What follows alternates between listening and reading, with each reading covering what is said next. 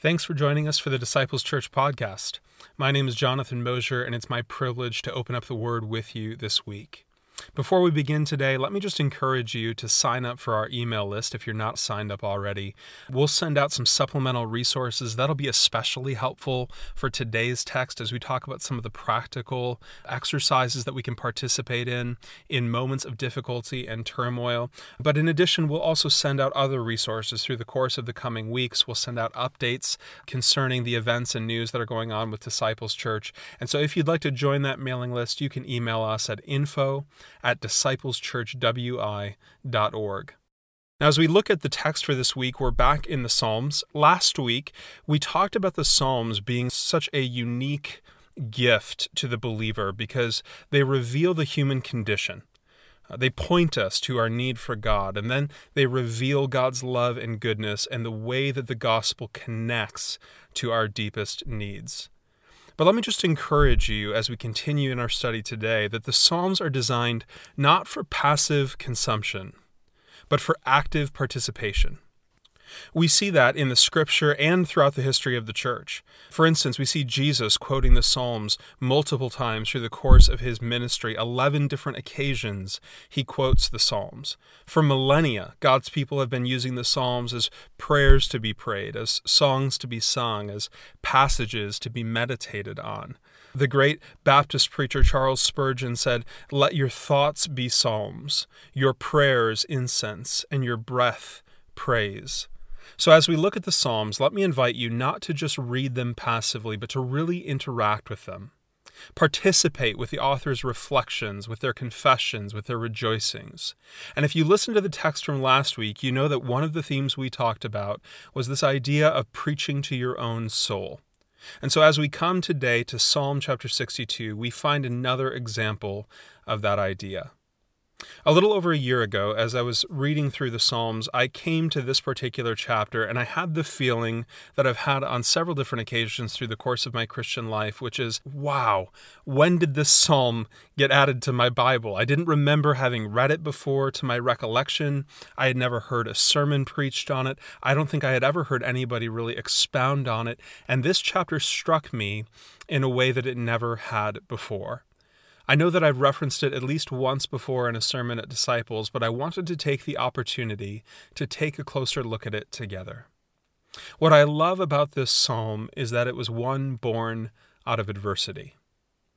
It was born out of the depths of David's own despair and difficulty. But what I love about it is that it's not somber in its tone. If anything, it's triumphant and hopeful, even as it's realistic. So, coming out of Psalm 13 last week, where we talked about David preaching truth to his own soul, Psalm 62 shows us how to move from despair into hopefulness. And so these two sermons are really two of a kind. They fit together. So, for our purposes today, we're going to look at the first eight verses of Psalm 62, and we'll begin in verse 1. For God alone my soul waits in silence. From him comes my salvation. He alone is my rock and my salvation, my fortress. I shall not be greatly shaken. How long will all of you attack a man to batter him like a leaning wall, a tottering fence?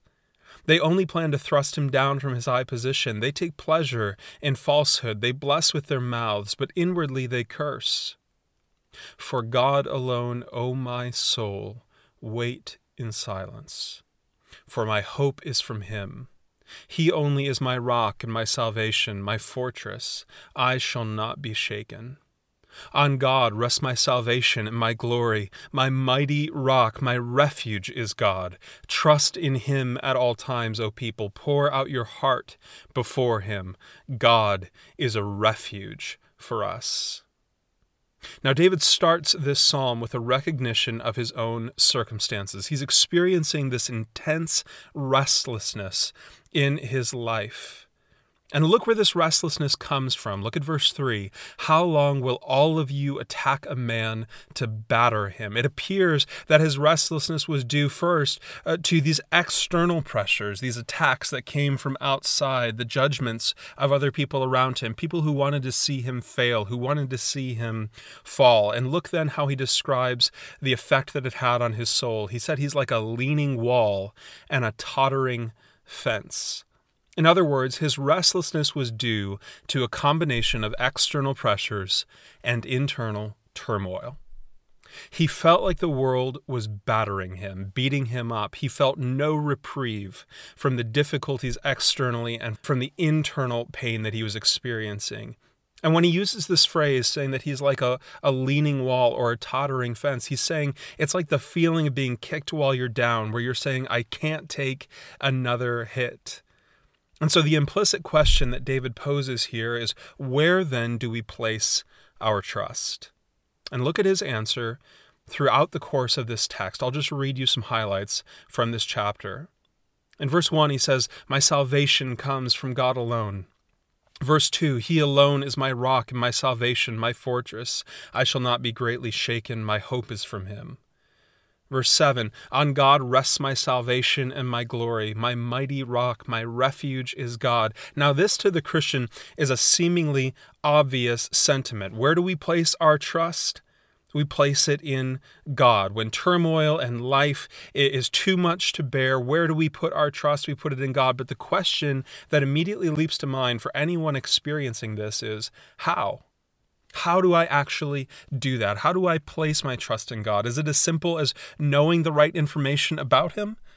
Well, obviously, that can't be the sole answer. Otherwise, so many characters through the course of Scripture wouldn't have had the internal difficulties that they ended up having. Is it as simple as having experienced the power of God in your life?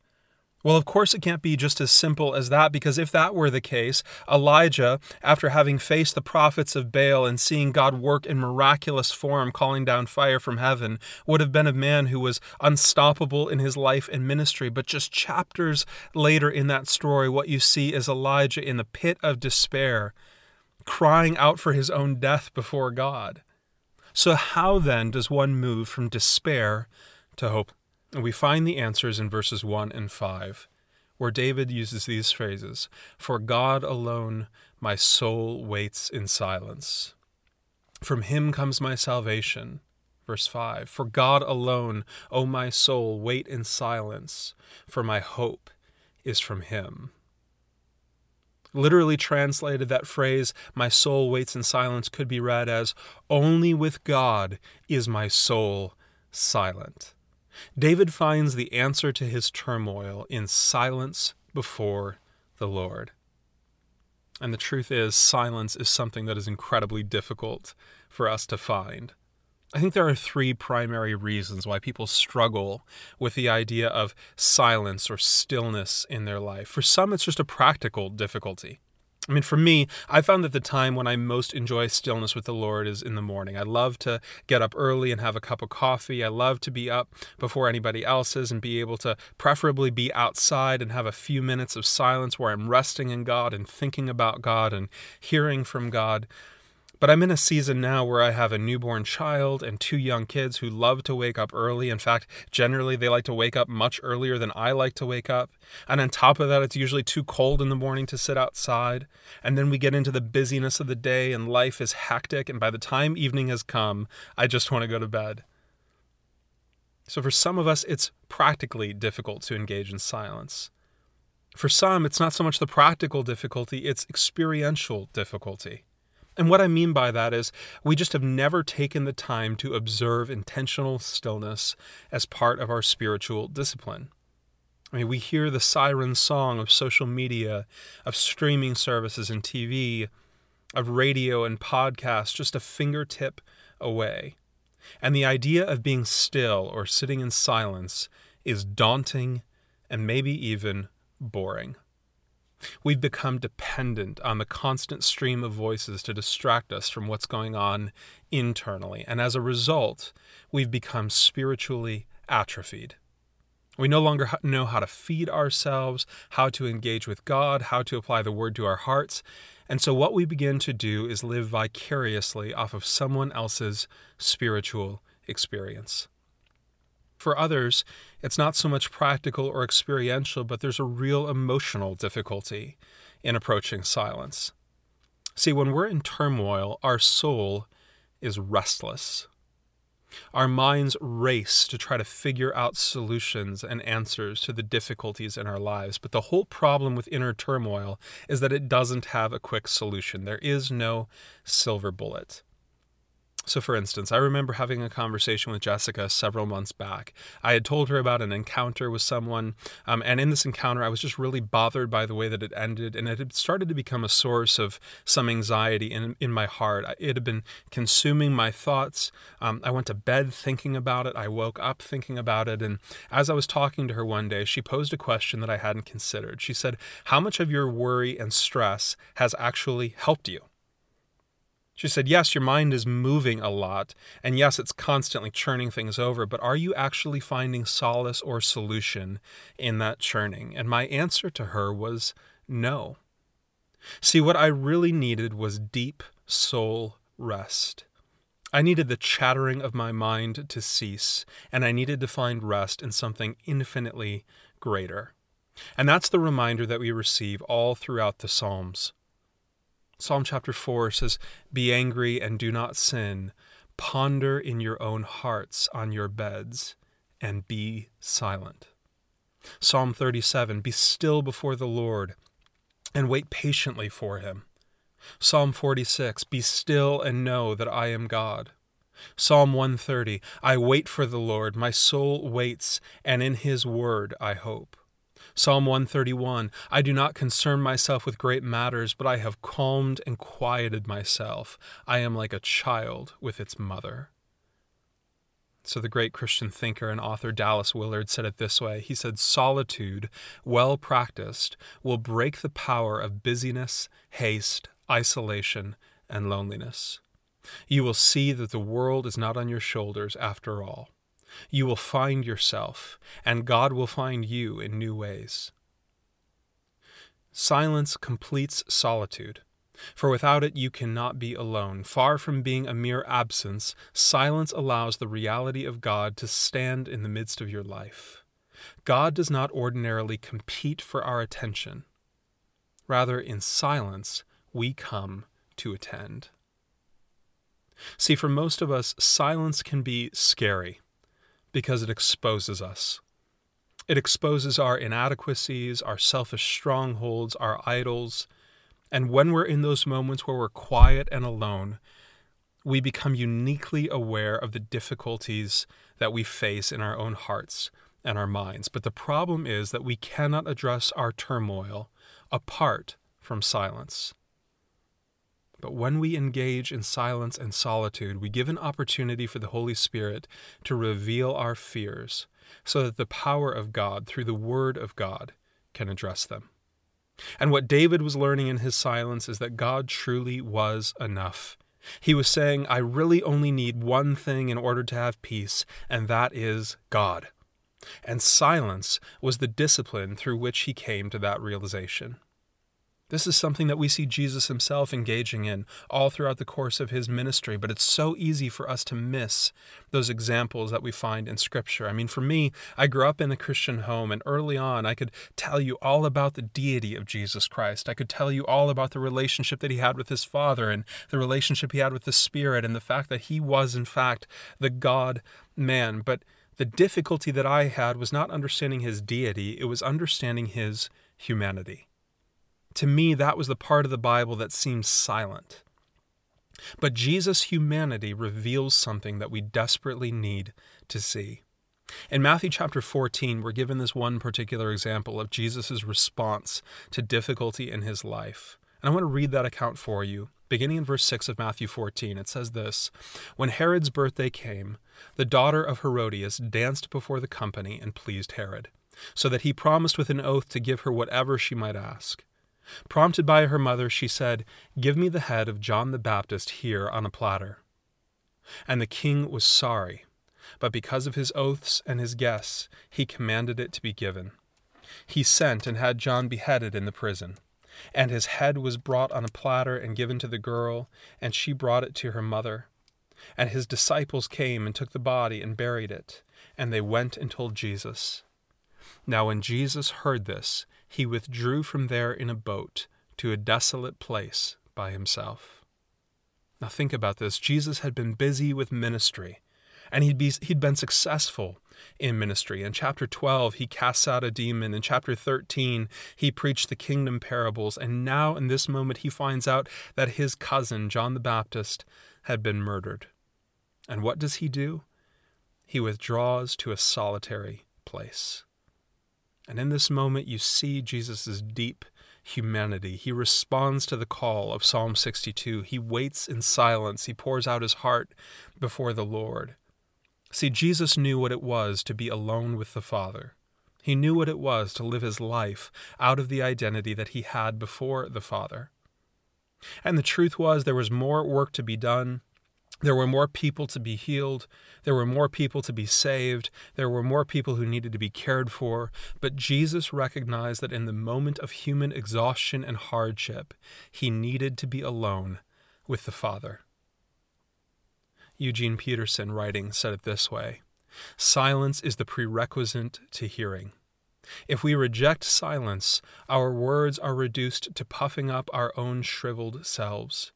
If we talk all the time, or let others talk all the time, our ears and mouths are filled with cliches and platitudes, mindless chatter and pretentious gibberish. In silence, language is renewed. In the absence of human sound, it becomes possible to hear the Logos, the Word of God that gives shape and meaning to our words. See, we're not talking here about Eastern mysticism or Zen Buddhism. We are talking about making time for our hearts to engage with God and what we know to be true about Him. In other words, it's not just that God gives us rest, it's that He Himself is rest. And after David participates in solitude before the Lord, look what he does. Verse 8. He says, Trust in him at all times, O people. Pour out your heart before him. God is a refuge for us. See, David is now in a position not only to address the turmoil of his own heart, but also to minister to others in their need. And you will never be in a position to care for others well until you take the time to be rooted and grounded in the security of God's love and grace. See, it's in the silence and the solitude that David recalls that God had given himself to David. And the truth is that we have an even better view into that than David did. This week for us in the West is Palm Sunday. This is the week where um, historically the church observes the start of Holy Week when Jesus rode into Jerusalem on the back of a donkey. And as he rode in to the waving of palm branches and the cries of the people as they shouted, Hosanna, this Hoshiana, literally it meant save us. It was a picture that the God of the universe, who'd been faithful to David in, in the midst of his need, was now giving himself freely for his people. It's what Jesus meant when he said, No one takes my life from me, but I lay it down of my own accord. I have authority to lay it down, and I have authority to take it up again. And in the laying down of his life, which we remember on Good Friday, and in the taking up again of his life, which we will celebrate next Sunday on Easter, there is a reminder of how much Christ values us. That he gave himself to us in the most powerful way imaginable. So, as we enter into this Holy Week, let me suggest to you that there is no better means of preparation than spending time with God in moments of silent contemplation. So, for those whose lives and souls are in turmoil, look to stillness and solitude with the Lord as a means of reorienting your heart and recentering your faith on God. And for those who are not in a season of difficulty, get into this regular practice now so that you may be ready when the storm clouds gather. Would you pray with me? Heavenly Father, you are the source and giver of rest. In you we find the peace that surpasses our understanding and the presence that assures us of your ever present love. and the power that calmed the storm. We pray, Lord, that we would grow comfortable with silence and solitude, so that the gospel of grace can root itself in our lives, bring comfort in uncertainty, and empower us to be faithful to the ministry into which you've called us. So, Lord, we'll trust you to be our hope, our salvation, our fortress, and refuge.